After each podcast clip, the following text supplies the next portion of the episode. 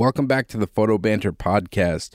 Before we get into the Mike Blabac interview, I wanted to tell you about a new image transfer tool I've been using lately called PicDrop. PicDrop's a really great tool for when you need to send off those files to your clients, whoever you're working with. You can create private galleries, different folders for whatever various assignments you're working on. Your clients can actually write notes on the photos and rate them. And for me, I've been using it for a few months now and really enjoy it. It's kind of helped me keep myself organized. I got all my photos in one spot and it's just kind of streamlined my business. For years, I was using like Dropbox and WeTransfer and things like that. But with PicDrop, it was it was designed by photographers, so they really understand what photographers need. And I can't say enough about it. Like I said, I've been enjoying it. And with today's podcast, if you enter the promo code Photo Banter, you're going to get three months free when you sign up at picdrop.com. So definitely go check it out and let me know what you guys think. And remember to enter the promo code Photo Banter, and you'll get three months free when you sign up at picdrop.com. Thanks so much, and without further ado, we'll get into the Mike Blabac interview. Welcome to the Photo Banter podcast. I'm your host, Alex Gagne, and on today's podcast, I speak with photographer Mike Blabac. Mike is one of the most respected skateboard photographers working today, having spent over 25 years shooting with some of the best skaters in the world, such as Danny Way, Josh Kalis, Stevie Williams, and Colin McKay, to name a few. In this interview, I speak to Mike about his experience photographing legendary skateboarder Danny Way when he jumped the Great Wall of China. And I also speak to Mike about some of his commercial work for brands such as Nike, Oakley, Hewlett Packard, and the NFL, to name a few. Mike is a photographer whose work I've looked up to since I was a kid, so I was really excited to get a chance to speak with him about everything he's accomplished over the course of his career. And also, I just want to let you guys know about Mike's print store, where he has so, so many iconic skate photos available for purchase. Um, I'll, I'll, put the link in the description. Um, you can also check out Mike's Instagram at Blabac Photo. Uh, lots of cool prints available. And also, just want to give a big thanks to Mike. Um, like I said, been a big fan of his work for years, so I was really pumped to do this. Um, so hope you enjoy it, and thanks so much for listening. Well, Mike Blabac welcome to the podcast, dude. Thanks for taking the time to do this. You're very welcome, man. Thank you. Um, how's how's it been going, man? I know when I last talked to you, you were in Toronto. I think you were shooting in New York. Uh, what were you working on? Um, Toronto was a job for Honeywell, um, which I had no idea they did so much stuff. they, yeah, what, they, they make all kinds of things. Yeah, they make like generators and stuff, right? Well, I mean, no, they they have like an aerospace program. They they make like I shot portraits of engineers with like stuff that they like basically like this guy who's an engineer that like he makes stuff for firefighters that take all the carcinogens out of the air like a mask, you know, and then like some woman that makes like headphones that take sounds like frequencies of sounds out of the you know so that the workers ears don't get blasted and they can still talk to each other like it, you know went yeah. to um some aerospace place, you know, like so just portraits of people. They make all kinds of shit. Had no idea. That's pretty so, cool. You like doing that stuff? Love doing that stuff. Um, you know, it makes like growing up shooting skateboarding makes me appreciate aspects of doing commercial work and vice versa. You know, like I love the freedom of just going out with my friends and like yeah. shooting skating and like doing stuff that like people really you know, like I mean, I've shot photos 20 years ago that people still hit me up for prints of, and like, you know, people hit me up and they're like, "Oh, I grew up like looking at your photos," you know, and yeah. that is amazing to me. You know, like that's fucking incredible because I used to tear pages out of magazines myself as a kid and like stare at them on my wall. So like for me to be able to create stuff like that still is like insane. Yeah. But commercial work, you know, like monetarily speaking, it's amazing. Yeah um, and how professional everyone is, and just like to have the opportunity to do that kind of work coming from skateboarding, I appreciate too because I don't have like a rep or an agent or like all that kind of shit. I just it's through yeah. you know word of mouth and knowing people at agencies and like that kind of thing. So that's the best way to do it. Pretty awesome. And like, how do you approach those shoots? Because like, so much of skateboard photography, you know, is this like lugging your own gear around. Skate photographers don't have, don't don't have assistants. But then when the commercial stuff, there's almost like there almost is like a you feel like there's like a dog and pony show. You have to, there's like a, a production aspect because people are paying you a lot of money. You have to make it like seem like you know what I mean. Like, is it this kind of a different workflow when you're working with these agencies and stuff? It it is and it's not. I mean, some of the stuff like if it's a still shoot only, mm. it's most certainly a dog and pony show where it's like you know clients there and everyone has their monitors and like there's yeah. good craft services and it's like super nice. You know, um, this job they were filming commercial, and although like the stills were certainly not an afterthought, um, and is a big. I mean, it's like a they're rebranding the company, and it's like a giant ad campaign and the whole nine. Mm. Um, that said, I still only had like 15 minutes per subject, which was insane. So growing up skating, you know, jumping over fences and running away from cops for years on end kind of allows me to work in that space and not be terribly stressed, mm. even though like you know, because I'm like, fuck, I just I have to get a really, really good portrait of this guy and get the client a lot of options. Yeah. And get in and out so that the day can keep moving. You know, that's my job when I'm on a set like that. Yeah. Um, but skateboarding has given me the tools to be able to do that because some lady screaming at me or trying to throw water on me or the cops like threatening to arrest me is yeah. way worse than like a first AD like giving me a little grief. Hell yeah, because you know? I'm sure you've run into the situation with skate photography. I know when I used to shoot skating early on, like as you know, like people don't want you to skate the spots or security. A lot of times you got to like set your lights up beforehand, like around the corner, put them down. So it's like you you're just used to working quick in those scenarios, huh? yeah, no, I've I've done just about everything. Um, yeah. you know, like literally setting up and like pretending that I'm like shooting some like you know, I'm like a college kid, like shooting my friend, hanging out near the rail, like just pretending to like do what I'm not there doing, you know? Yeah. And then just be like, all right, dude, I'm ready, you know, and then just being able to like know that it's lit and, you know, mm. just being able to get away with it. And I mean, the other thing too is skating, there's no, you know, like when you're doing commercial work, there's, there's a lot more thought and planning going into everything. Yeah. Um, you know, like you scout locations, you see when the light's best, like it's looks good here this time. We need this equipment. Like skating, there's none of that shit. You're just like, fuck it. Like, mm-hmm. I feel like skating this right now, like could be the worst light ever, yep. and you still have to make it work. So, yeah. No, it's interesting, man. And I guess like to go back, like, uh, where did you grow up, and how do you kind of get into photography initially? You know, I, I grew up in Ohio. I was born in Ohio. I grew up in Michigan. I, my folks moved to Michigan when I was, I think, 11, um, and that's when I really started skateboarding. Um, prior to that, um, photography was something that I just always been interested in. I don't even know why. Like, I just was always fascinated with cameras and how they worked, and like how a photograph magically appeared out of nowhere. You know, like I just ever since I was a little kid, I remember having like a 110 camera when I was in like first grade, you know, oh, wow. like just being fascinated by it. And then when I was when I moved to Michigan, right around I think eleven or twelve, I got a built a dark room in my parents' basement and like really got into it. And skateboarding kind of like catapulted me further into photography, mm. even though I didn't shoot photos of skating. Like they were just two separate things. But skateboarding got me stoked on on photography for sure. That's cool. So you were just kind of shooting random stuff before you got sh- shooting skating. Yeah, I mean, I'd shoot portraits and like, you know, landscapes and just you know all kinds of stuff, and just processing my own film and learning like how to develop film and print photos and just the nuances of like how that whole yeah. process worked and you know, I, I spent a lot of time reading books and magazines and all that kind of stuff, you know, as a kid growing up. Yeah. Yeah, one of my favorite photos Gallant has, I think it's in his bathroom or somewhere in his house.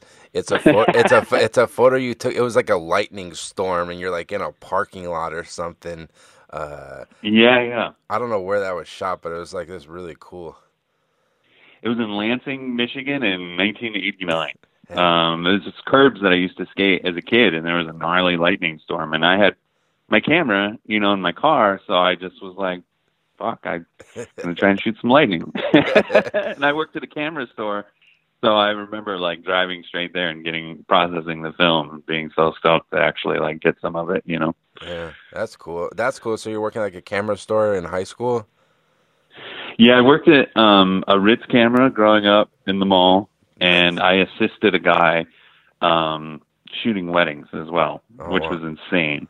We would shoot the wedding, and I would shoot like I was basically like third camera dude, but everything that I shot, we would process the film at the church Yeah. in the in the sink and mount the slides and go to the reception and have a slideshow Holy shit. of the wedding and it would like blow people's minds you know like now it's just like whatever what the fuck ever like who gives a shit you know but That's fucking Seeing photos- yeah no it was amazing so yeah. I'm, I'm, That's cool. And then I guess when did you kind of start shooting skating more? You just kind of got more into shooting skating. Was it just kind of shooting your friends around Michigan, pretty much? a little bit um but you know like to me like i was such a skate rat that my camera kind of got in the way of shoot of skating with my friends you know and even when i moved to san francisco i met everyone in the city you know like i'd skate embarcadero by myself all the time and eventually like dudes like karl watson and mesa and scott johnston and carroll and those guys would be like hey you know like what's up man like i befriended a lot of the pros in the city and after we got to know one another and they realized I took photos, they're like, fuck, you should shoot photos of us. Mm-hmm. And I was like, okay, I guess. You know, and that's kind of how I really, Yeah. really got jumped into like shooting skateboarding was like shooting those guys, you know, which couldn't have been a better learning process. Yeah, I kind of always remembered that. Like, I had the same thing because I was like a skate rat too, and it's on your camera. You you have to like babysit it because you're in the city, so it's, you, you don't have that like freedom just to push around. Because in the back of your mind, you're like, "Where's my fucking camera bag? Where's my camera bag? No one's jacking my shit," you know. Um, Well, I mean that too. Like, and had I gone to, had I rolled up as like a skinny kid from Michigan to Embarcadero and been like, "Hey, I'm here to take photos of you guys," like Kelch would have robbed my ass real quick. Like, I would have gotten jacked like super fast. You know what I mean? So it's like they all got to know me as a skater, and then it was just like, all right, cool. Like Blaze is here with his cameras after we were all homies and friends. You know, mm. so. And like, so when you moved to San Francisco, was it? Did you like ha- even have it in a goal in your mind to like be a skate photographer at that point, or was it this kind of you're just moving out there because you wanted to be out in the in the skate scene and whatnot? I moved there solely to just be in the skate scene. I mean, in Bar- San Francisco, Embarcadero was like that was where skateboarding was at that point in time, and like so I just I literally moved there just to skate for the summer. Mm. And once I got there, I'm like, fuck, this place is amazing. I'm certainly not leaving here. Um, but then within about six months of living there, I had a retainer from Transworld and worked for Mad Circle, and like so I, it like all happened pretty quickly. Damn. Um, so I was really, really lucky, you know. Yeah, that's pretty Oh. amazing. Because at that point, who who were the other staff photographers at Transworld? Obviously, what Grant and Dave Swift, or who else was working there at that point when you jumped on board? Um, I think Mickey was still shooting photos then. I might be mistaken, Mm. um, but I do know that they did not have many guys, or they had zero dudes in San Francisco. Yeah. So, yeah. So I mean, I I used to write Grant letters when I was a kid, growing up. Like I would just ask him about like how this photo get taken, or like I would send him like a slide and be like, I shot this photo of my friend. Like, what's up with this? You know, and he'd always he'd always write me back, and be like, Horizon line sucks, or fucking, yeah. you know what I mean? Like it's out of focus, you know, type thing. So Yeah. I was sort of loosely on his radar, and then when I moved to SF, after I shot an ad of Scott Johnston and it got used, that's when the light bulb kind of dimly went on, and I was like, all right, like maybe I'll start shooting photos of all my friends, and I started sending Grant film, and then he started, you know, noticing like, fuck, this guy's like shooting like Carroll and Chico and all these dudes, so like he started sending me, you know boxes of film and eventually got a retainer from the magazine. So wow, that's it all kind of worked out. that's pretty amazing. In your book, which I was looking at last night, and I was actually amazed that it came out ten years ago. It, I I didn't really I I thought I felt like it just came out a couple years ago, but that book you published, I was like, holy fuck, man, ten years went by. Uh, but one of the things you had in there, which was really cool, is you wrote Lance Mountain. Uh, for people listening, Lance Mountain is one of legendary skateboarders. You wrote him a letter. I don't know if you were in high school or how old you were, asking him how to be school. how to be yeah middle school how to become a photographer, which I thought was just some Yeah. it was amazing. Um, yeah, so when I was making that book in 2009, I hit up Lance. I took a photo of the postcard and I emailed it to him. And I was like, hey, did you actually write this thing, you know? And he was like, yeah, absolutely. That's my handwriting. And I was like, wow. like, it's so, like, blown away. And now that, like, you know, now to be able to call a dude like Lance, who I looked up to so much as a kid and still do, but, you know, like guys like Grant and and things like that is is pretty mind blowing. So No, it's cool. And I guess when you got to SF, like, what do you remember most about those days? Like, what was like a typical day for you? Like, what what gear were you using back then when you first started shooting? Uh, what do you remember about those like early days shooting for like Mad Circle and Trans World? I guess. I mean, it was literally just having fun with my friends. Yeah. I just I can't phrase it any other way. Like I had I didn't even have a camera bag. Like I had like a JanSport like backpack with like a sweatshirt with an F4 and a fisheye lens on it.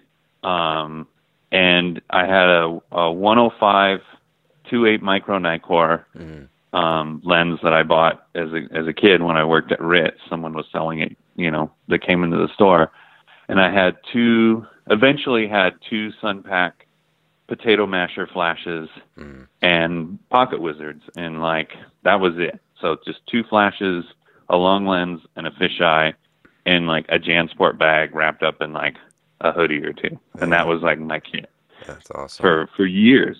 Um, so No, that's cool. And I guess how long did you end up staying in San Francisco for? Because I think Mad, Mad Circle, how long did they stick around for? It was only, I don't think, too long. It was like maybe like, were they even around 10 years, I think? I don't even know.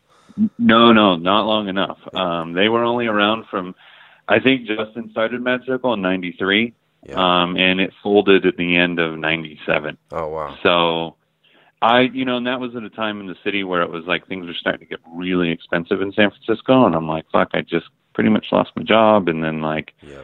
everyone like coincidentally because of the way things were in the city in San Francisco everyone kind of moved south like all the skaters like you know Mike Carroll and and Chico and Scott Johnston and Huff and Mesa and everyone kind of migrated to LA because the, that's where the skate scene was kind of moving so I moved there too just coincidentally and just kind of that's how I started working for Girl and Chocolate Damn. um while they were filming the chocolate tour I like it, man. It just you make it sound so easy, man. It just comes together so uh, uh, easy, it's kinda naturally. um, because that's one thing about like shooting skateboarding, which is uh, kind of a bummer in a sense. I was going to ask you this question because I remember I met with Grant Brittain like years ago when I was like maybe like 18 or something, and he basically said he's like, yeah, if you're not shooting like the sponsor guys, the top guys, even if it's like a great photo, we basically can't publish it because it needs to be like the guys that are sponsored by the companies and stuff. And the thing I was gonna ask you is like, have you ever like shot a photo that you really liked? Because obviously there's so many good skaters out there in San Diego, LA, and they might not be sponsored. But have you ever shot photos that you really enjoy it, but you, it's hard to get it published because those guys might not be well known or something like that?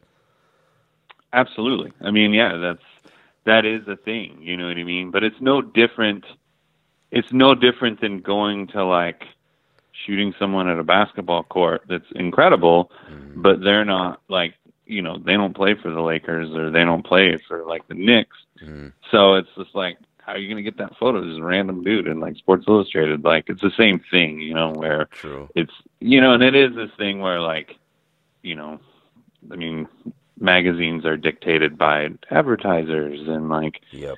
you know, like so it's just like if this guy's sponsored by this company and they're running ads in the magazine, then he's more likely to get a photo there than some other random dude that has no sponsors. You know, that's just how it works. Yeah, it's tough. Sometimes it works out though. I, I think the skateboard mag and even other magazines they would give other like lesser known dudes a, a, shot sometimes and get some photos in there. So it is. Yeah, yeah, no, for sure. It's an interesting aspect.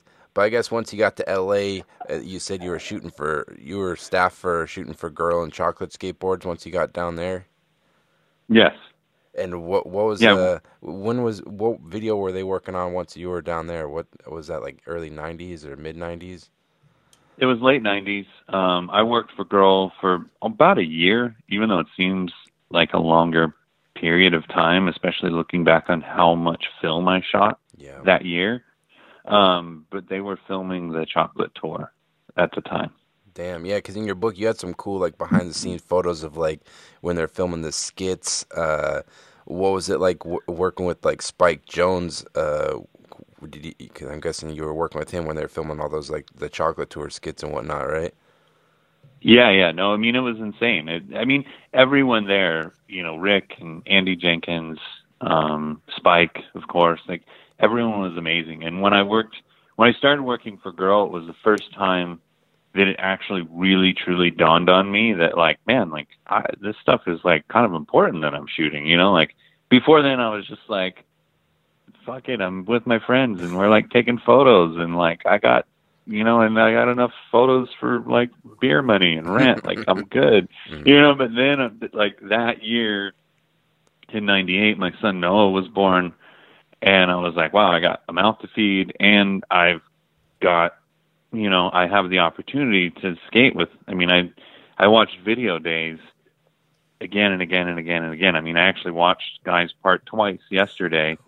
um, showed it to my daughter, and so for me to be able to like photograph dudes like Guy and and Koston and Carroll and Rick and Gabriel and like all those dudes like Chico, you know, I really I, I was like, fuck, I can't, I couldn't get enough of it. You know, like I was just like, I have to document this as best I possibly can. Like I, I felt like a responsibility to do that because I knew that it was something that was probably going to be looked back on mm. years later. And that was the first time that something like that, that thought occurred to me. Where before, when I was in San Francisco, now looking back at film, I kick myself because I'm like, man, like why didn't I just snap a photo of like all the dudes playing dice at Pier Seven? Like yeah. what? Like you know, like those images, like photographs are like baseball cards where they get they just are they retain they just get valuable over years, especially if they're of certain people. Yeah. And like you know that was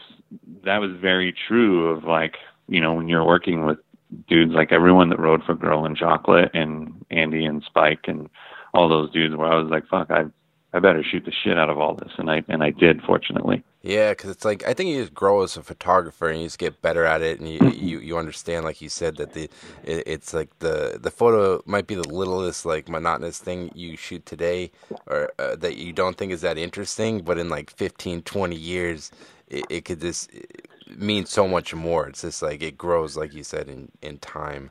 Uh, it, it, takes a while to learn that. I think. Um, what do you remember most about working for the girl guys? Is there like a moment kind of sticks out in mind working for those guys? You think? Yeah, I mean, I think just being able to watch them, you know, watching Spike uh, making all those skits, having the opportunity to work with someone like Andy Jenkins, mm-hmm. who creatively is like still one of the best people that I've ever worked with in my entire career. So I think just moments like that. Plus, I mean, I literally shot photos seven days a week. Yeah. Like I would, like no, no shit. Like would go out every single day. And most uh, more often than not, I would start at Eric's house because Eric was always down to skate. Yep. So like I would literally be on his porch before he woke up with like a coffee, like sitting, like because he had this he had this house with Barra like off of Melrose, and like I would just like post up there because it was pretty central to everyone, mm-hmm. and like just post up and go skating. You know, whether it was USC or wherever we ended up that day. Um, and then I, I would go out with like different crews of people. So sometimes I would go out and shoot like two or three different sessions a day. Yeah. So I was like I was out a lot. Like it's crazy. And was like pretty everyone pretty much welcoming to you because like a Girl and Chocolate Crew is a big crew. So uh, uh, did you know everybody as soon as you moved down to SF, or did it kind of take a while to kind of get to know everybody on the on the on the team, or there was it all pretty easy, kind of getting to know everybody pretty much? It was. I mean, everyone was super super nice. You know what I mean? Like and really fucking cool and like yeah. You know, and I'm I've always considered myself and still to this day like pretty mellow. You know, like because I I'm a skateboarder. Like I grew up skating, so I understand that if you don't feel like skating a particular day, like I get it. Like if you don't feel like hucking yourself down something or doing whatever, so I was I was always pretty mellow about it. And there were so many dudes, so there was always something To shoot. to shoot. Yeah. Yeah. like so, you know, it was fun. Like, you know, go to Lockwood and like hang out and you know, shoot a photo of Mike and turn around and like, oh, there's the Menace dudes and like snap a photo of them. Like it was just it was it was crazy. Yeah, do you ever do you ever feel like a pressure? Because obviously, like when you're like staff photographer at DC and things, um, does like the I don't know the marketing team ever give you like pressure? Like, hey, we need a photo of this guy, but this maybe because like you, as you know, there's so many factors that go into shooting a skate photo. It's not just like shooting a normal like commercial photo. There's like you got to go to the spot. There it can't be security. The guy has to land the trick. Is there ever like stress like where DC needs a photo? Is there any pressure? Is it more this kind of pretty mellow like you said or is there ever kind of pressure sometimes to m- make stuff happen? There is, but I don't look at it like that. I mean, if things go south, of course you get bummed. You know, like if the weather is bad or you get kicked out or whatever happens, you just got to keep trying until you get it. And that means like, all right, cool. Like I got, we got kicked out of this bank. I'll go to the front door and look at their hours, see when they're open, go back when they're closed. Yeah. You know what I mean? Like you just you figure it out. Like you could skate it in the middle of the night because there's not a lot of traffic, and you just you have to sort it out. And I think the most pressure that I felt is shooting stuff that people when people are doing something really gnarly, hmm then that like that to me I felt pressure because I'm like, man, this person could die, so I should not fuck this up. Like it better be in focus, Yeah. and this shit better come out. so like, you know, like Danny's jumping over the Great Wall of China. Like, can't if that photo's no sharper than my elbow, and I flew all the way to China, like that's not good. You're So. F sixteen, F sixteen.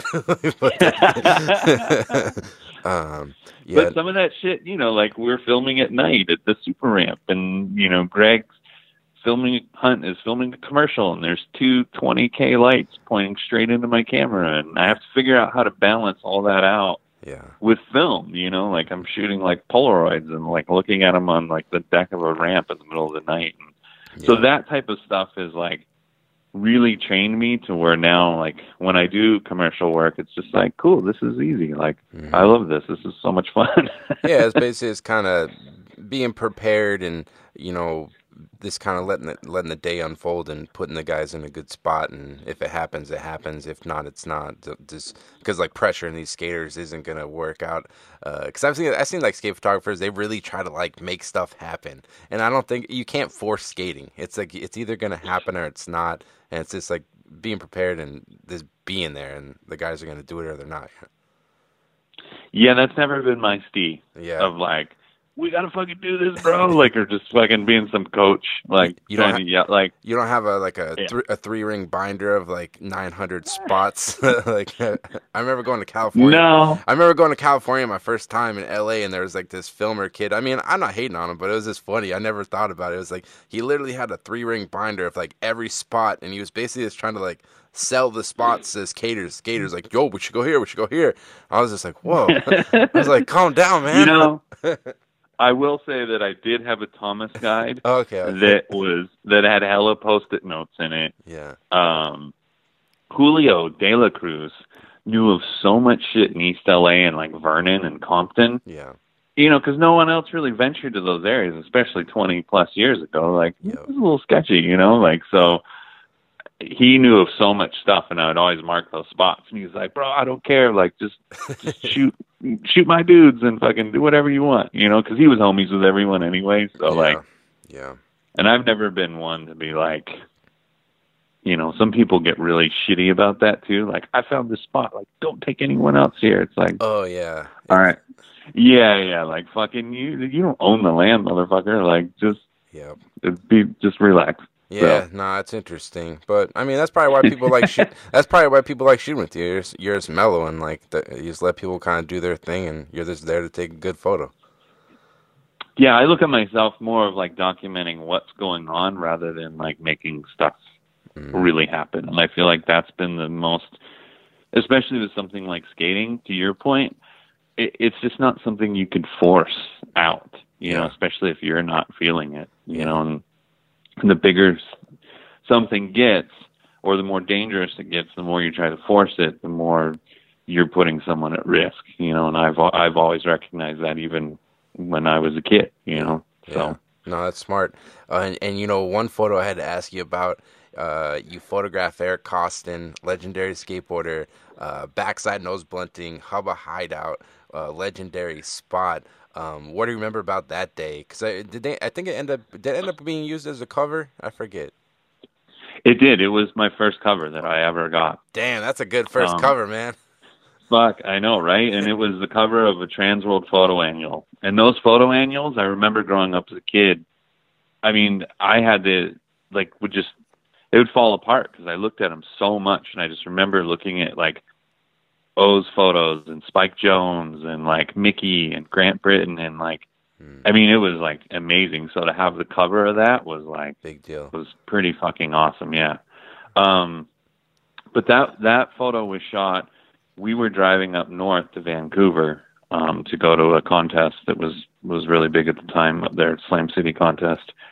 And I remember Mesa giving Eric shit the whole way up, like when are we going to film you back Nosebone Hubba? And I was like, is he joking? And then, but he wasn't. So we, you know, I think we were skating mini Hubba or like the pier or something, and we just kind of cruised over. Mm. And there was a lot of people, you know, like grumblings, like knowing what he was going to do. So there's quite a few people there, and he did it pretty quickly. Mm. And I just, I do remember thinking like, fuck, I hope I got that. You know what I mean? Like, um, but but luckily I did, and it was crazy because I framed it so tight because you know I, I had that 105 lens. Oh damn! It's not like I had like a zoom lens or anything, so it was like I, I remember like his hand is like barely in the top of the frame and shit, and I was just like, man, like so stoked when I saw the film. It was. I like pretty. Was I like looking at it now because the simplicity of it. There's not like a lot of flashes where a lot of skate photography now. It seems like a lot of strobes, but uh, you just use kind of natural light. Uh, was that this kind of your basic kind of workflow back then, pretty much, or is that just kind of how it ended up that day? You think? Well, that day it ended up that way because Rick, I forget what he was trying. Everyone asks, but he was skating the other side of Hubba Hideout because mm-hmm. the spot, you know, had two ledges on both sides. And you know that spot is kind of dark. It's it was under trees and stuff. And so I remember running to the drugstore and getting Konica 3200 speed print film, which is like such shitty film. And and I remember doing like two snip tests on it, um, because I knew that he didn't land the trick until, you know, probably like around the 15th frame or so mm-hmm. of film. So I had the first like two frames like processed, and I ended up pushing it a stop and a half. Damn. So it was really, really grainy, which now it looks like a crayon drawing. When you make a big print of it, it looks amazing. You know, so I, I, I did, I did used to use a lot of like 3200 speed black and white, like T Max 3200, and just I love the look of grain. Yeah, I would even use in the middle of the day, you yeah. know, and just like put an orange filter on, like just get as much contrast and grain as I possibly could out of stuff. Yeah, like the one photo you shot of Danny Way on the mega ramp where he's doing front nose blunt. I think I think I read you shot it at the end of the day. It's basically like dusk, and you just like overdeveloped the shit out of it, but it looks awesome because it's just like so grainy, and the blacks are like super rich, you know. Yeah, that one was. I mean, it was literally dark, and I was like, and Greg Hunt who was filming, you know, he's filming everything in Super 16. Mm. He's like, Danny, like, I, it's it's dark. Like, what, you know? And like, you have more leeway with a film camera than you do with a still camera. Yeah. And Danny, you know, just like, what the fuck? Like, what's up with your shitty cameras? Like, I can see just fine. I'm just like, dude, like, Yeah. and then he would be like, why is it so dark? You know what I mean? I'm just like, dude, you are impossible. Yeah. Um, but yeah, that one was again like I marked the roll where he landed the nose blunt, Mhm. and I kept two rolls before and two rolls after, and ended up processing two rolls before eventually processing the actual make Yep. and d- like develop the shit out of it. Like it was like 85 degree temperature, and like I mean, I probably pushed it to like at least 12,500. You know, it was like really black and white because the first the first roll of film I pulled it out and I'm like, oh, there's nothing on the film because there's nothing there. And would you actually physically process all your own all, your own film, like with all that like the Mega Ramp stuff, or would you would lab do it, or would Yes. you you would actually do it yourself? I process all the black and white stuff Wow. um, myself, just because I I enjoyed having all of the. I mean, I grew up shooting film, you know, so like I I enjoyed like, oh well, you know, it was this is a little underdeveloped or that's.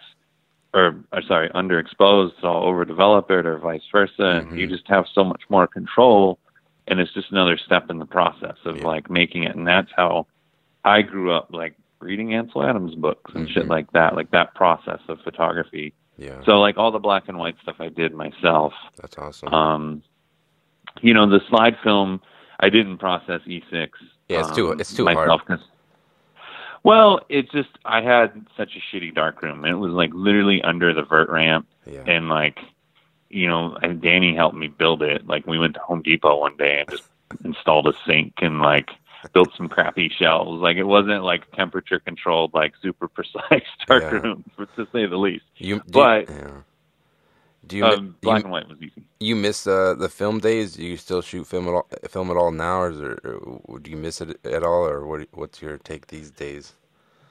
Um, well, w- Film and I have been apart for a while, so I'm starting to miss it. Yeah. So you know, yeah, I I'm, I do. I, I I really do miss it. You know, it's cameras are to a point now, digital cameras, and they're so they're so insane and so precise, and hmm they they you know the sensors are such that you can see in the dark and like you know so i can shoot things the same way and i still see things like oh well this i would have shot with tmax 3200 and like i would give it some contrast. So i'm able to make things look the same way that they would have had i shot film hmm but i do actually miss film especially for portraiture um so uh, my friend jacob rosenberg recently bought a hasselblad and i was just like man like i gotta i gotta use that thing dude like really really have to use it so yeah. i am going to start shooting some film and i'm i'm working on a portrait project and so i'm going to i'm going to put some film through this hasselblad for sure No, that's awesome, man. And I guess like once you you were only a girl for a year, um, what was kind of your next step? I know you you spent a lot of time with DC. Was that kind of your next move after working with the girl guys? Yeah, it was kind of a natural thing again, where like, you know, Rick and Mike, Huff, Scott were all skateboarders that rode, you know, for DC, and I was friends with all those guys. So one day, Ken Block, um, you know, who started DC with Damon Way, just hollered at me and was like, "Hey, do you want to work for DC?" And I was just like, "Fuck, that would be amazing," you know, like, yeah, absolutely, because they were the first company to really like sort of think outside of skateboarding where like you know they did the two page ads and like Yeah. the photos were really big They went and they like, went the big. They were the went big. They went big, man. They went big. uh, which I was like fuck you know like it would be so insane to like you know before I started working there was when like Danny jumped out of the helicopter into like the giant ramp they built for him and like their two page ads and I was like fuck yeah I want to be a part of that yeah, did so you shoot you shoot that or was it Mike Ballard? Um, Ballard and uh, Dave Swift and Skin Yeah. um, and Grant And don't for, shot that. and, And, don't, and don't forget about Dan Sturt. I was just going to say it. Dan Sturt dressed up as an airplane mechanic in the middle of the field, hiding from everyone. Yeah. That's fucking hilarious. I uh, that uh, that guy was one of the. I don't know where he is these days, but Dan Sturt. Anybody listening, go look at his skate photography because it's he just had such a distinct style. He is phenomenal. Yeah, he is an amazing photographer. Yeah, and I guess when you got to DC, uh, who was on the team when you first started working for him? Um, same crew as the original like Super Tour days. Um, you know, so it was like um, Danny, Colin, Dyrdek, Kalis, um, Carroll, Rick Howard, um, Huff, Scott. You know, like all those dudes rode. You know, for for DC when I very when I first started, and it was shortly before, you know, Rick and Mike left to start Lakai, and um, I'm not sure who Scott rode for. Maybe it was Lakai. Mm-hmm. Um, but you know, like people sort of scattered, but then you know there was like there was that era where we started making the DC video shortly after that. Um, we kind of started in late. The idea was kicked around the late '90s, yep. '99, and then we really started in 2000. So no, it's pretty amazing. And you get you guys shot, you know, one series of portraits you shot it was like with a bunch of guys that you, you guys got. I don't know if it was like taxidermied animals or something, and you would like. shoot, what, what, was that all about? It, they're they're just like really unique. They're really cool. Uh, I'll try to pull them up online and link it. But they were. It, I think you shot like Dyrdek and maybe like Kenny Hughes, possibly. I forget. So that idea came about. Um, I was shooting Rob Dyrdek. He um, he was um, have, he had a Big Brother interview, mm-hmm. and I had lunch with Jeff Tremaine, Dave Carnie, Dyrdek, and myself. And I remember Rob. You know, they were like, "Hey, you're going to get the cover," and Dyrdek's like, "I want it to be like I want like a tiger and I want like three girls like holding this tiger and I like want my bands and I want to be skating and I'm just like holy shit like how the fuck am I going to shoot this you know? And so we you know I found this place Bischoff's in LA that they're a taxidermy place and you know I will watch regularly watch commercials on TV to this day and I'm like oh that's that penguin I used in 2000 you know like like for hands down, like know where the spots are, everything on the yeah. on the poor thing. Yeah. Um, so yeah, I got the got the got everything together. Um, uh, you know, at the time, Big Brother magazine was through Flynt mm-hmm. Publications, so they got some adult film stars yep. to come. And a for- unfortunately, they are as reliable as some skateboarders. so only one of the three showed up. Who like this girl was like she was rough, dude. Like she was like, "How are you paying me?" And I'm like, "I don't know." Like fucking. so it was. So whatever. She she like stood there and held the tiger, and Dyrdek skated the rail, and I lit up his Benz. Yeah. And Ken Block thought the photo was so funny. He's like, "What if we did a series of apparel ads like this?" And I was like, "Oh God, all right." so yeah, it was like it was Colin and a moose. Yep. Um, and a Bentley. Jeez. Um, so I had to rent rented a Bentley and a fucking moose. Like the moose was gnarly. Like you know, I had to insure the thing for like forty grand. I had to take the antlers off, strap it into a fucking box truck, and you know, like it's not like a commercial job. Like I didn't pull a permit or anything. So like yeah. I went to Vernon because I knew it was like such a hoodie area that no one would give a shit. So I'm like in the hood with a Bentley and a moose. Yeah and like Colin, like just in, literally in the middle of the street, and the, the cops came and they're like, "What, what the fuck are you doing?" Yeah. And I'm just like, "Just shooting this, man. Doesn't this look like fun?" And they were just like, "Oh my god, be careful!" And just like left, you know. Yeah, man. Yeah, it was a really interesting series because it was just so, so. Yeah, it is interesting. Uh, I had to ask you about that. Um, yeah, because like when you got the DC, like was it a different uh, vibe than like being a staff photographer for Girl? Did they give you a lot of creative direction on what they wanted? Uh, was it just kind of similar to your previous role, or how did it kind of differ from being a staff photographer at Girl? You think? It didn't really differ that much because at the end of the day, it was skating, and Ken Ken was amazing to work with and for because he just he allowed me to do whatever he's like, just do your thing, you know, like just whatever. And I would because he knew that I was shooting so much, you know, like it just kind of word got around when I like when I worked for Girl, you know, because Kelly Bird was the team manager at the time, and he was friends with you know a lot of the guys that you know obviously rode for Girl, um, you know, and the, I was just Ken knew that I was out every day shooting and like just trying to be as creative as I could, and he also was a guy that would recognize something and know that it was good and that is so important because you know I could just like Stevie's um, for a shoe ad, for example. I literally just I shot portraits of him. Mm-hmm.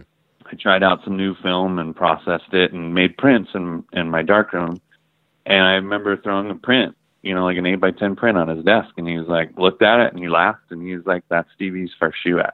and I was like, "Really? We don't got to get a skate photo?" And he was like, "Nope, this is way better than a skate photo."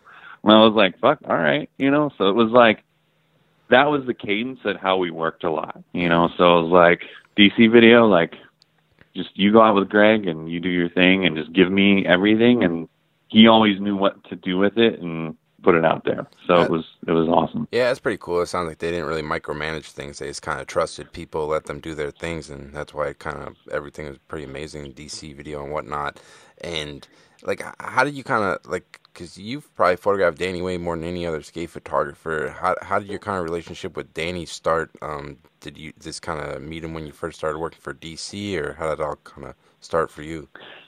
well, it's funny because the first time I ever met Danny was in 1989 in Lansing, Michigan, and it was the first pro vert contest he ever won. Wow! And I met him because I, I, you know, kind of you know, I was affiliated with the shop that sponsored the event, um, Modern Skate in Lansing, and they sponsored the contest. So I actually had access to like go in and like shoot photos. Wow. So the first photo I ever shot of him was the first pro contest, pro, pro vert contest that he ever won. And I remember my friend and I like gave him and Sergie Ventura a ride to their like hotel rooms, and like I was just remember as a kid being like, "Fuck, that's Danny Way," you know, like it was insane. And yeah, so the we didn't really hang out again until 10 years later in 99 wow. when I started working for DC. And the first thing I ever shot of him then was the second time he jumped out of the helicopter in Vegas for like the crazy MTV contest. Wow. And I just remember like how I was like, "Hey man, what's up, Mike? Like I work for DC." He's just like, "Yeah, whatever." Like, gonna fucking jump out of a helicopter. I just remember thinking like, "This dude is insane." So yeah, was that like an intimidating thing when you first started working with them, or you, do you remember what your your mindset was like when you first started kind of working with Danny? I guess because he is like I was lucky enough when I when I would go stay with Gallant and like watching that guy skate vert. He's just like really intense and like dedicated to what he's doing. Like it's really amazing to watch. But do you remember like when you first started working with him? Was it like intimidating at first, or did it kind of take you a while to kind of build that rapport with him? Um, I think it did.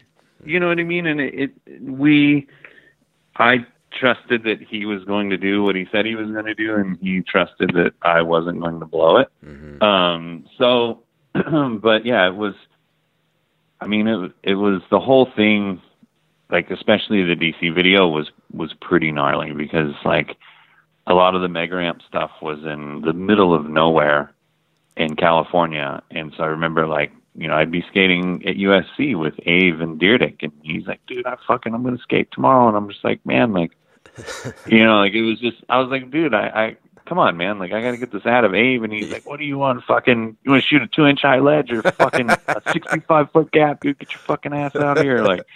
Yeah, I just remember thinking like, "Oh my god, this guy's insane," you know. Yeah. Um, but it was good. Like I was there for every single session and shot the shit out of it, and that was before social media.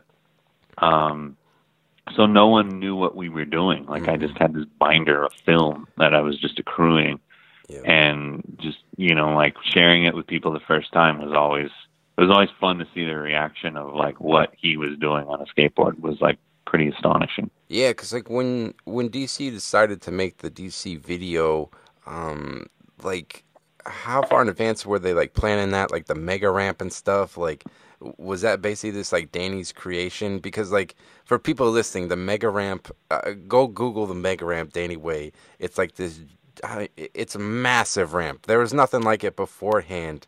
Like, how much planning like went into that? Like, was it was all pretty much Danny's idea to kind of create that? Yes. Um, I mean, he had built a structure similar to that in 2002 for this. I forget even who sponsored the contest, but it was some random like pay per view contest, and he wanted to do the longest air into the highest air, basically. So that kind of that was how that design of that structure sort of came about. Yeah. And then he took what he learned from building that ramp and put it into the Mega Ramp, yeah. which I made the name up, by the way, and never got a red cent for it. I remember going there and I was like, "Fuck, this thing's a mega ramp," and you know, then it just that's what it was called from there on out because I had never seen anything like it. I mean, the, you know, the the big gap at its smallest from the takeoff ramp to the landing was over 60 feet. Yeah. And the quarter pipe was 27 feet tall. I mean, there was just, it was bigger than a house, you know, so it was just, it was insane seeing someone going like 20 feet high on a 27 foot ramp. I mean, they're, they're almost five stories off the ground, you know, like it was, it was insane to watch, you know, so that was like, you know, again, one of those points where I'm like, I had really better not fuck this up because I was the only person there photographing it. Yeah, and it almost must have been like a challenge because you at that point you probably never photographed anything. There's nothing like it. Like you, you go from, you, you, go from shooting like street skating, maybe a vert ramp, but just it's it's so much larger. It's like it did almost like was it a challenge? It's like the composition wise because it's this capturing all that in one picture and trying to tell the story of like each trick, it must have been kind of a challenge just how massive it was. It was difficult to show the sense of scale. Yeah. Unfortunately, that ramp was in an area where it was like pretty open, and so you could get really far back on it, and you could photograph it with a longer lens, and and not compress it, but give the skater have it give it more of a true sense of scale. Where other ramps I mean, there's been amazing photographs shot on Bob's ramp, mm-hmm. but it's in a valley and it's this giant structure. So shooting it with like a really wide lens just doesn't give it a, any justice because mm-hmm. you could shoot a small ramp and make it look the same as this like 30 foot tall ramp, you know? So it's just like you have to get really far back and give it a sense of scale. So that's the location of the first that mega ramp for the DC video allowed me to kind of do that. And I remember Greg and I, we built, um, we rented so much scaffolding and built like all these filming platforms, like super far away, to give it so that we could be above all the brush and trees mm-hmm. and shoot straight at the ramp and give it that sense of of scale or try to. Yeah. You know, it's it's nothing like being there in person because of the sounds and everything else. You know, hearing someone skate and going 45 miles an hour yeah. is just insane in person, you know. yeah, like what do you remember most about? Like, what was like a typical session like? It was basically just you, Danny, and Greg, pretty much. is kind of going out to the middle of nowhere, and like how how long would he session that ramp for? Because it's like I can't imagine like it's not like a normal vert ramp. Like, would he go for hours? Like, what was a typical session like when you guys were working on that project? I guess it was days of just sheer boredom like in, in with like points of just um, of so much excitement in between. so because we were we would camp there for days on end. Wow. And you know because it is so big, um, you know we he would skate it for a few hours. Yeah. Um, but the thing, you know, total was like maybe a hundred yards long. So there was a golf cart. There's usually a homie there to drive the golf cart. Yeah. And it would just, you know, he would do a run, like in whatever, get on the golf cart, drive to the top of the ramp, stand up on the ladder, wait for the wind to be right. Like it was just, it was insane. It was like a rocket launch every time mm-hmm. he dropped in because everything like had to be right, you know. So it was like, it was a bit of a process to say the least. Yeah, it's pretty So- amazing. And like, like, how would you describe Danny Way? Like, the guy, like I said, he just seems so intense. Like, what sets that guy apart from everyone else? You think? Because there's this, he just seems like, in my mind, he, there's not many people like that guy. No, I mean there. He, you know, he definitely when he was filming for the DC video was, you know, he's he's competitive. He's like a jock, you know. So it was like, so he wanted to have the best part, Yeah, and physically, you know, he's definitely tougher than I mean anyone in any sport that I could ever fathom. And I mean, I'm sure you've heard that yeah, from other people. Um, you know, and the injuries that he's he's had growing up as a skateboarder was like breaking his neck and having I don't know, I mean, I don't know how many surgeries the dude's had, but just it's insane, you know, and in in in watching him film for that was was definitely a crazy experience. yeah. And in hindsight, I didn't think much of it, Mhm. you know, because it was what 16 plus years ago and I was still relatively young at the time, but man, in hindsight, we were idiots. Like we were in the middle of nowhere, no medical, nothing, no cell phone service, yeah, like nothing, dude. We were just in the middle of nowhere, just skating this giant structure. Like it was, it was pretty insane. yeah. It's nuts. And I just saw an interview last night. Danny Way did like this week with Andy Roy, and I didn't realize Andy Roy has a podcast, but he does, and it was actually honestly pretty fucking good. Uh, but Yeah. Danny, Danny Way was talking about the next thing he wants to do is he wants to get a blimp, and he wants to jump out, jump. I'm sure you've already heard of this. He wants to jump out of the blimp into a 70 foot quarter pipe in Tokyo. Uh, it, I mean, sure, great. it, like it, it, when he says he's like, do you even doubt him at this point? This because like you you almost you can't because he just keeps doing it. He does. I mean, I, I, yeah, that's. you can't doubt it. I question why you would want to do that, but I certainly don't question if he would do that if there was a seventy foot ramp and a a, a blimp to get a ride on. Yeah, Um, you know, like it's fuck. I mean, yeah, that would be amazing. yeah, it it was nuts. Um, you know the one I Did he got. say how far above the seventy foot Yeah, he said- he was well, going to be? He said he's already worked out the math, Mike. He said he's gonna have he, he's he's got he's gonna have the blimp. It's gonna be um, a fifty foot drop into the seventy foot because he says uh, the seventy foot will give him enough room for air to land in the transition. So he said he said it should work. He's just working out the logistics. It's, I uh, mean, "should" is a pretty big word when you're jumping out of a blimp, but yeah. uh, yeah, it, it was pretty amazing. Um, you know, the one I had to ask you about, like probably one of your most famous photos, I would imagine, is uh, the Great Wall of China. Danny Way jumps the Great Wall of China. Like, how far in advance was that planned? And like, when they told you that at first, w- what was kind of your reaction? And I guess what was your whole experience? I guess shooting that. Honestly, my reaction was a little underwhelming um, because he had just finished filming for the DC video, hmm and and you know he just finished like nose blunt sliding a rail, going 40 miles an hour, and like jumping a gap that was basically the same size as what the Great Wall Gap was. I mean, granted, it was bigger. The ramp was like a little bit bigger. Yeah. You know, and like, so I was just like, ah, whatever, I'll go. You know, like, and, and but in hindsight, it was pretty amazing. The whole experience was incredible because the Chinese government, you know, basically, um, you know, Danny came up with the idea, but had kind of set the whole thing up and there was a national work stoppage across all of China. So like billions of people were watching it and like to to be able to be taken to the Great Wall of China and be allowed to like have that place all to yourself Yeah. to shoot skateboarding is like pretty insane, you know? Yeah. So, in hindsight, looking back on it, and especially after like Jacob Rosenberg made the Waiting for Lightning documentary and like just everything about that experience, I was just like, okay, that was pretty tight. I was there, you know, like it was.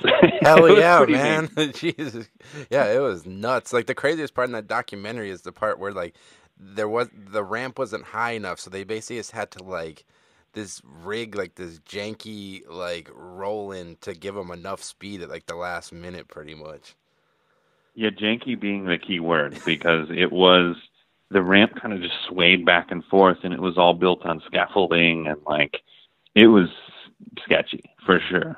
Um, and you know, like again, looking back on it, um, especially considering he broke his foot the day before the actual jump, and rolling in on that, you know, 70 foot roll in on the edge of like the Great Wall of China, basically. So if he went off the edge of the ramp, like he's instantly dead. Yeah. So I mean, it was it was definitely sketchy. To me, one of the more one of my favorite photos from that session was just him standing on the roll in by himself, mm. and just with the wall, you could see the wall in the background. Like it's just insane. We are just like, I've found myself over the years in certain situations like that where I just like have to laugh at myself because I'm just like, this is insane. Like, how did I get here? Yeah. Um, you know and that's true shooting other stuff you know like mm-hmm. i've been lucky enough to shoot like all of ken block's like Jim gymkhana like car stuff and yeah. like robbie madison riding a motorcycle on a wave in tahiti. You know it's just like yeah. you're just like this is insane like. Yeah and all, and all goes back to dc it seems like they really just have the backs of like if if any of these guys have an idea it seems like they they're willing to support people and like kind of do these projects because a lot of these projects they they aren't cheap you know? Yeah, and well, I mean, Ken and Damon have always been really smart about that, mm-hmm. you know, and, and supporting, you know, not only Danny but just like everyone on the team, and like spending the money to like travel for three years to make a video, and like mm. just doing stuff that that had some substance and that would be remembered and looked back on and that was important. And mm-hmm. that I think today gets lost with like not DC, but like a, a lot of companies where they just they have this need to like just put out like content, you know, and no one stops to think about like, okay, I want to do this thing, and like this is how people are going to feel about it. Yep. And that's only what was done back then because there wasn't social media and there wasn't the need to like just make all this like stuff all the time, it's, you know. It's so it was, it's like quality over quantity. Yes. Yeah. So that was another thing, you know, and and also, you know, like of course, like building. I mean, I have no idea how much that mega ramp cost, but it definitely was not cheap. And I, I think know. him jumping over the Great Wall of China, I think that whole thing was like a million bucks. You know, like it was it was pretty it was yeah. pretty expensive. No, it's amazing. And you know, one thing I was kind of curious about, like being like you're a staff photographer for like DC, and there's like a team of riders, and there's a lot of people you're shooting. Um, does it ever get tough? Like eventually, obviously things happen. Like riders get either kicked off or they leave. Is it kind of like a weird situation sometimes, like where you kind of build this relationship with these people, you're traveling with them, shooting with them, and the teams kind of evolve? Is that kind of tough, like situation sometimes? It is. I mean, you know, but it's just it is skateboarding and like things change. Mm-hmm. I mean, it changes quicker than pretty much anything else, you know, and it moves around a lot and yep. and it's but it's also that said it's small, you know, so when Stevie didn't ride for DC anymore, like mm-hmm. it's not like we were less of friends. Yep. Like when I see him now, 25 years later, it's like, you know, we don't talk as much as you know we probably should because we both have our lives and yep.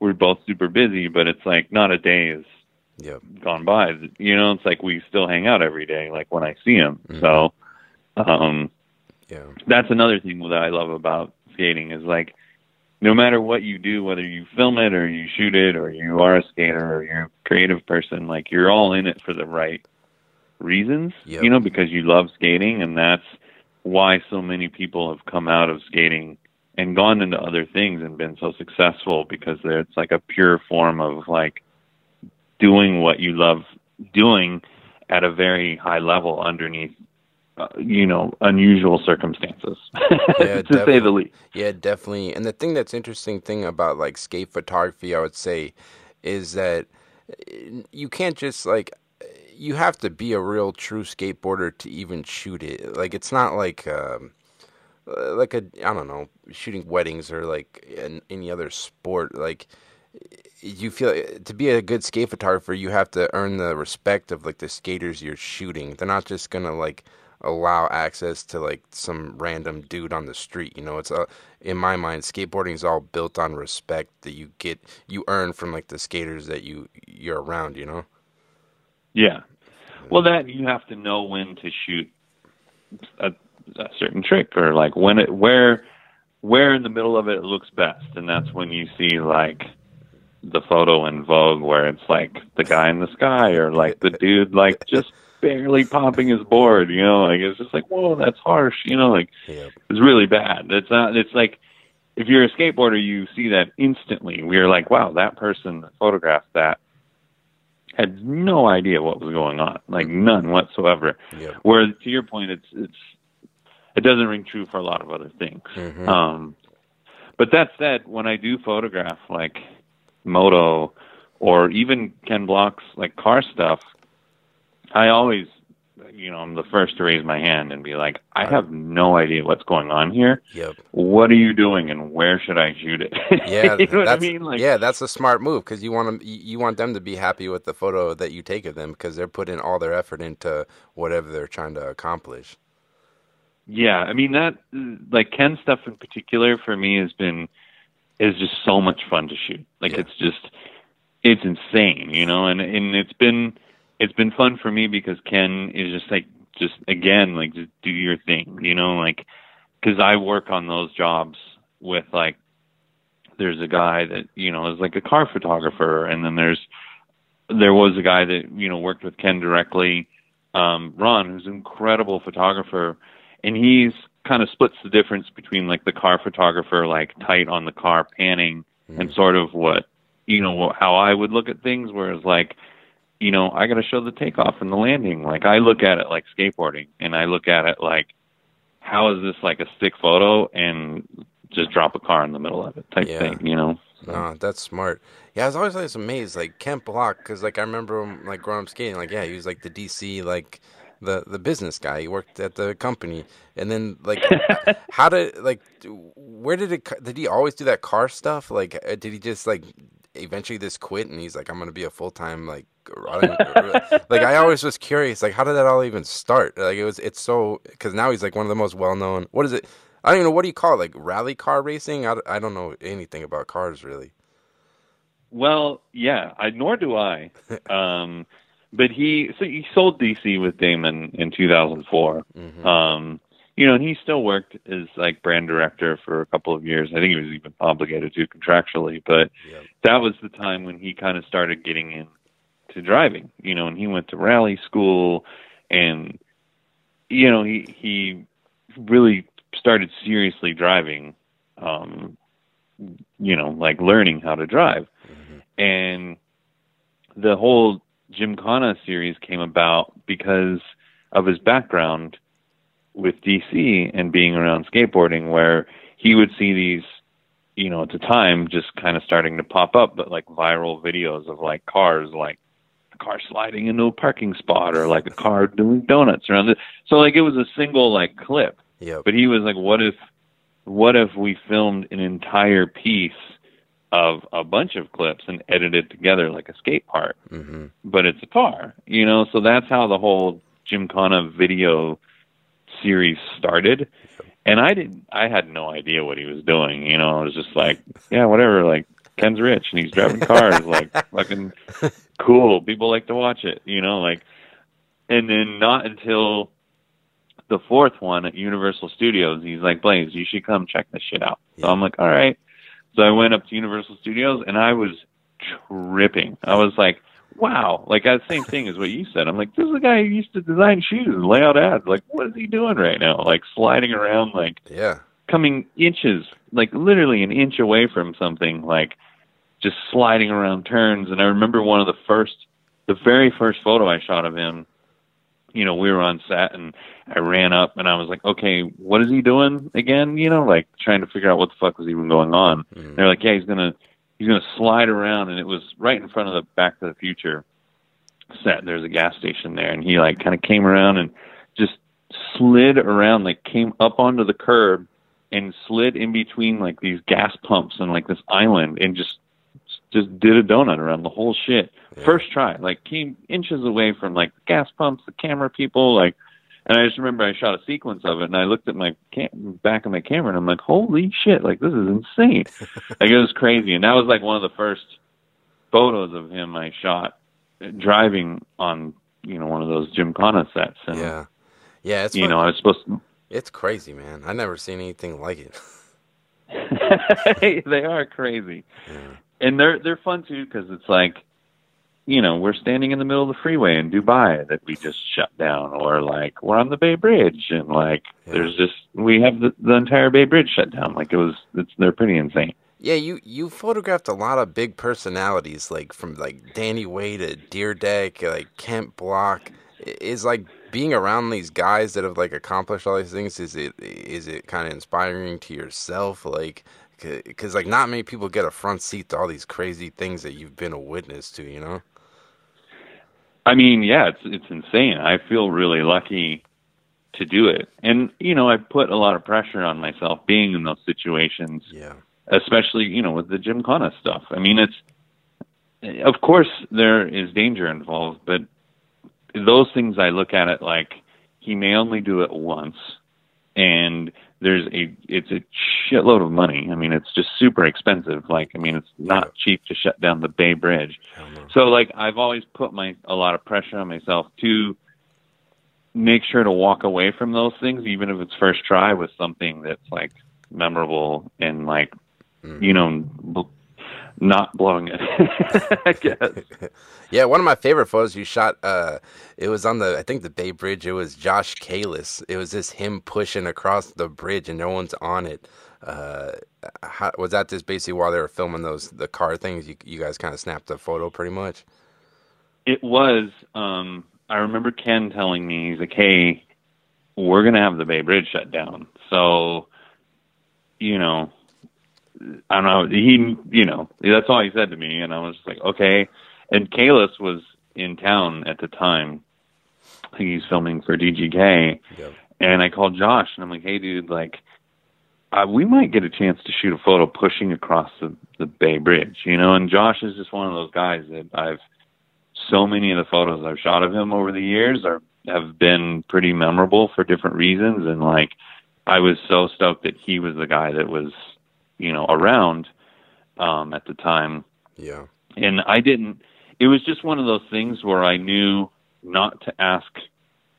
It was going to be easier to ask for forgiveness than permission. Yep. And Ken knew what I was doing, but no one else did. So like we had the Bay Bridge for four four minute intervals. Okay. And so we would go up and I told Josh, I'm like, hey, gotta be quick. Let me go up and let me go up and check this shit out first try. But the second time, like just kind of put your board at your side and like just be as mellow as you can and just get in the pass van with me. And if anyone asks, you're there to help me. Yep. So that's it. You know, so we went up on the bridge, the second pass, and everyone scattered because we only had four minutes. And I remember waving a CHP officer out of the way because they were up there to block traffic on the top deck. And I remember like starting to shoot Josh and the first AD, Jeremy, losing his mind. He was just like, "What the fuck are you guys doing?" And I was like, "Don't worry about it. Like we're gonna." yeah. I mean, he's he, Jeremy's such a rad dude and like the most mellow first AD, but yeah. he was tripping. And but afterwards, I showed him the photo, and he was like, "Oh, oh okay." And he knew like that Ken knew about it and all that stuff, so he was like, "All right." Like, yeah. so that's kind of how that all happened. I like it, man. It's just the skater's mentality. You just get the photo and you you, you, apo- you apologize after, you know.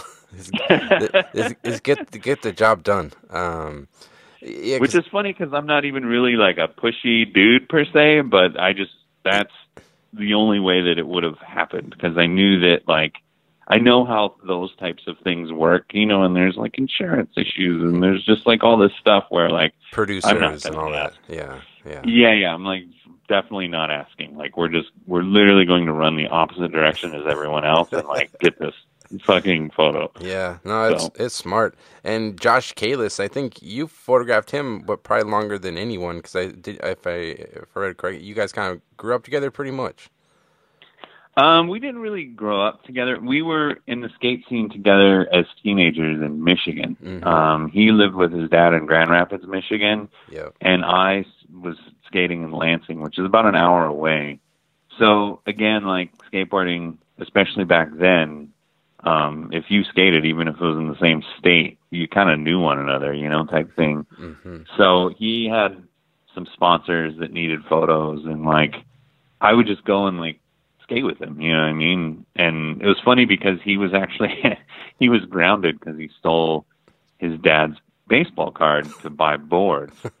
And he lied to his dad and told his dad that I worked for Transworld. I was a staff photographer and that I had to come grab him and take photos. And so that's how he was allowed to go out skating with me. And um, yeah, that was 30 years ago. That was in 1989. Damn. And you got- uh, yeah, that's pretty amazing. And then you guys went on to shoot like a lot of iconic photos from the Love Park era. Um, were you kind of did you end up living in Philly for a while, or how did all those photos kind of come together?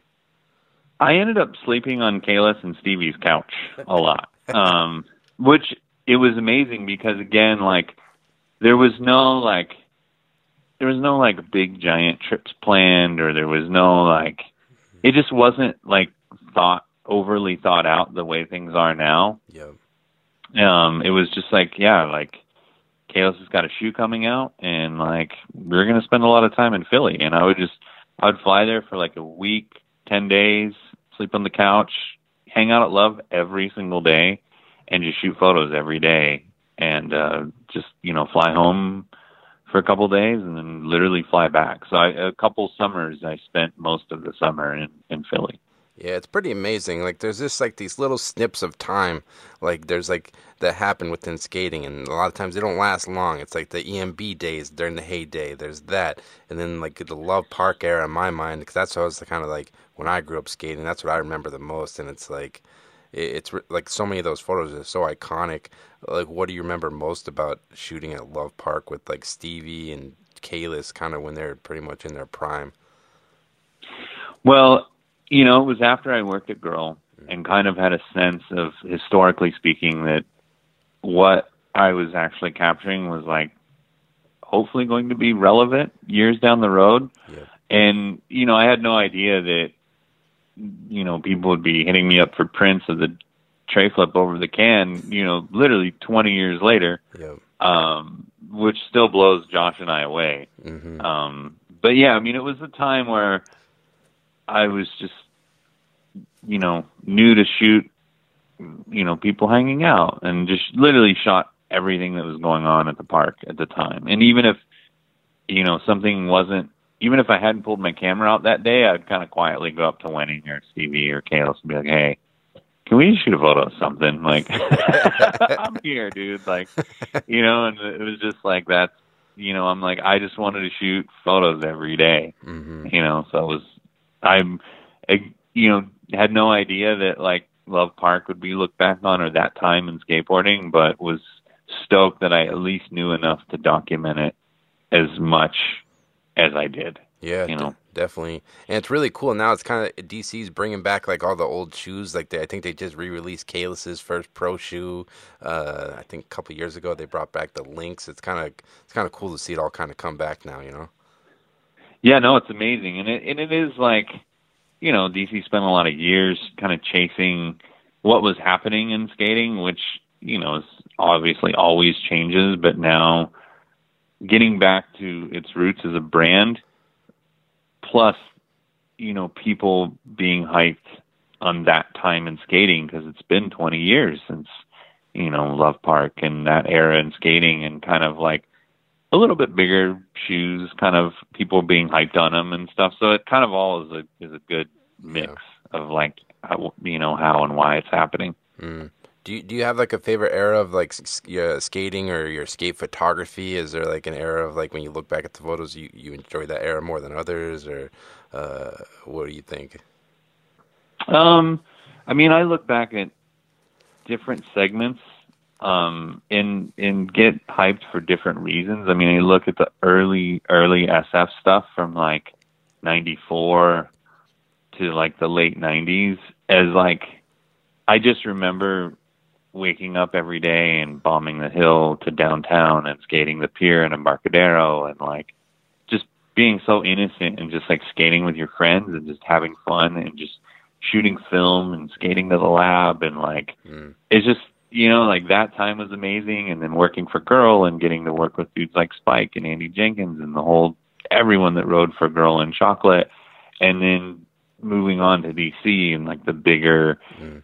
Projects and you know having the freedom to just kind of do my thing and like having that be just elevated you know and put out everywhere was is has always been rad and still is to this day you know like i still love shooting skateboarding so much even though i've been doing it for 25 years Mm. where it's like i still enjoy even if it goes straight onto someone's phone Mm. making an image that would be something that you know they would want to put on their wall you know and and hopefully looking you know at you know years from now so Yeah. i don't know how that's all going to unfold with the lack of Yeah. magazines and how things work these days but There's only Still- one one left. It's this Thrasher now, right?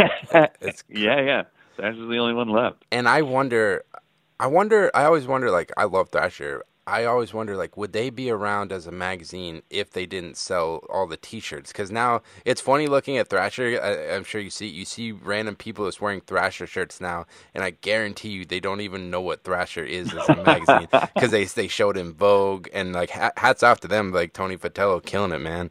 Um, but I always wonder, like, would it be around if they didn't sell all the T-shirts? It's uh, I mean, I think- they certainly wouldn't have the freedom to make his magazine maybe as thick as it is. But that said, they've always done, and especially in the last ten years, through the evolution of like, you know, a lot of things going online and like how things have changed. yeah, They've done a good job of just being mindful of what actually goes into the magazine hmm plus being very mindful and progressive of the whole online component and how that all goes together yeah, and not being complacent in fact that like okay like we got this magazine and we get checks every month Yeah. and like we're just going to keep making this magazine forever like they've kind of evolved with how everything has changed Yep. and stayed very on brand i guess Yeah, as, as as as as fucking thrasher yeah. and that is like why fucking Rihanna wants to wear a hoodie because it's like that's a real like that's some real skateboarding. I love it, you man. know? Thra- so yeah, Thrasher's Yeah. the- they- like you said, like now Thrasher. If you have a Thrasher part featured on the website, that's like uh, the equivalent of like I don't know. I guess having a part in I don't know four one one back in the day, or having I don't know Trans World part, uh, like a video or something. Now it's kind of it's interesting to see it all go online. Like, because I was gonna, where, where do you see the place of like skate photography in the future? Because like you said, there's like so few magazines now. Do you find do skaters still even care about getting a still photo taken these days with so much of it going on Instagram and websites? Where do you kind of see it going? You think? I mean, you can look at it both ways. I mean, of course, I'm sad to see there not be as many magazines, Yeah. but there's also more places for photography to go in general. Mhm. Like, you know, you need the banner ad for the site, and you need the social assets that go with the shoe, and you need the stuff to go in point of sale and stores, and like, so there's still stuff. There's still a lot of places for it. Yeah. So there's still, uh, you know, a giant need um, For for it. Yeah. Yeah, I mean, but of course I do miss magazines. I mean, I miss it when Transworld recently stopped printing magazines. I was really sad because Yeah. that is like that's one of the reasons why I first picked up the camera was like Yeah. all of Spike and Grant's images um in Transworld back in the day and Luke Ogden and like Yep. you know, like the dudes that worked for Transworld, you know, and it was a very like their their point of view was very like artistic, you know, and it was just that kind of like I like that, you know what I mean, where it was like I was never like really the gnarliest dude, you know, or I was just like Yep. I, but I was kind of more of like an artistic person, so I I liked you know, I always like Transworld. So. Yeah, man, it's, it was around forever. I never when I went out, I was like, "Fuck, man!" I was like, because I remember reading as a kid, like getting like I always real love looking at the checkouts, like the AMs. Like that was a big deal. If someone got a checkout, that was like a huge thing, you know? Yeah, yeah. But I don't know. It'll be it'll, it'll be interesting to see where things goes. Uh, but I guess I don't know. Just to wrap up, like you've been doing this for a while. Like, what kind of keeps you going? Um, anything you're hoping to work on in the future? I guess.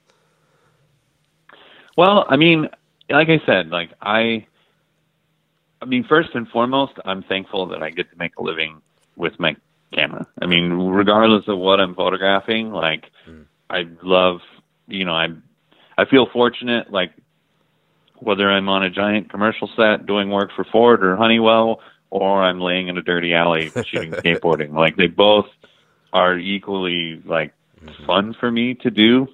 Yeah. Um, but that said, I mean, I don't know. Like I'm, I'm working on a portrait book project um, right now. That's so I've, I've you know, Kalis DC was was kind enough to allow Josh and I to make. We made, I think we just made like 500 copies of this book, and it's just basically like our 30 year, um, 30 years together of like shooting photos and like you know it's like a little hundred page book and like so making things like that that are tangible yep. that like people could keep you know as i'm those projects for me are fun, you know, because it's like kind of like shooting photos for magazines, you know. It's like yeah. so yeah, yeah. So just doing stuff like that, and you know, keeping busy, and you know, trying to shoot as much skateboarding as I can, and you know, hopefully my phone will keep ringing for the other stuff. And yeah, yeah, man, that's. I think it will, man. Well, uh, I can't thank you enough, Mike. I was uh, I was really excited uh, to talk to you because I like I said, when I when I used to go stay out with Gallant in San Diego, I was lucky enough to go on some sessions with like you and Gallant and Kalis and some of the guys. And I remember I was I was probably like 19 or 20, and I, I remember the scene you you were shooting with like an Elinchrom, uh, huge power pack. I never even seen one of those before, and it blew my mind. But I, but I was but I was a young kid, and I was like. I was just too nervous to ask you all the questions, and I'm glad uh, I got a chance to talk to you because, like I said, been a big fan of your work for years. So I, I can't thank you enough, man. Hell yeah, thanks, man. Yeah, no, that was uh that was a time I was getting pretty technical those days. I was like, man, this guy's lugging around a ton of gear, and it was like I, I've told my friend, it was one of the best days of my life. I was like, we were at the DC ramp. You were shooting. It was like Sean Rogers was filming, and there was like that little perch, and me and like Richie and Ryan were just like drinking like Pacificos watching Danny Way, watching Danny Way. It was like the most surreal thing. Like I, I, still, it's like one of the best days of my life, man. So like, it, it, it was, it was crazy. um, but I guess for, oh, yeah, for people listening, where's the best place to check out your work? Um, I mean, for all of my work, uh, would be my website, which is just blabacphoto.com. So yep. B L A B A C photo.com. Um, and then my Instagram, which I keep that thing super skate, um, and that's just Blabac photo as well. Perfect. So that is, if you want to look at old skateboard photos, check out my Instagram. If you want to look at, you know, other stuff I point my camera at, yep. check out my website. Perfect. I'll link it, and thanks so much, man. Hell yeah, thank you, dude. Thanks so much for listening to today's podcast. I hope you enjoyed it. I actually want to tell you about a new image transfer tool I've been using lately called PicDrop. Uh, PicDrop's a really great tool for when you need to send off those files to your clients or whoever you're working with. You can create private galleries, different folders for whatever various assignments you're working on. Uh, your clients can actually write notes on the photos and rate them. Um, I've been using it for a few months now and really enjoy it. Uh, it's just kind of helped me keep my photos organized in one spot and it's kind of streamlined my business. Um, for years, I was using like WeTransfer and Dropbox, but with PicDrop, um, it was actually designed by photographers, so they really understand what photographers need. And like I said, I've really been enjoying it and can't can't say enough about it. And with today's podcast, if you enter the promo code PhotoBanter, you're gonna get three months free when you sign up at PicDrop.com. Um, so definitely go check it out and let me know what you guys think. And remember to enter the promo code PhotoBanter, and you'll get three months free when you sign up at PicDrop.com. And also, it's got to give a big thanks to our guest, Mike Blabac. Um, it was a real pleasure talking to him. Like I said, I've been a big fan of his work for years. Uh, I was lucky enough to go skate with him in San Diego a few times and watch him shoot photos of guys like Danny Way and Josh Kalis. Um, so, like I said, a big fan, so can't thank him enough for taking the time. Um, definitely go check out Mike's website at blabacphoto.com as well as his Instagram at Blabac Photo, where he has a link on his Instagram. He has a print store where he has like dozens of really iconic skate photo photos available for print. Uh, really cool stuff up there. I'll link it in the description, but definitely go check that out. And as always, I'll be having weekly podcasts every Monday on iTunes, Spotify, as well as on my website, alexgagnephoto.com, and on my Instagram at alexgagnephoto. Thanks so much for listening and take care.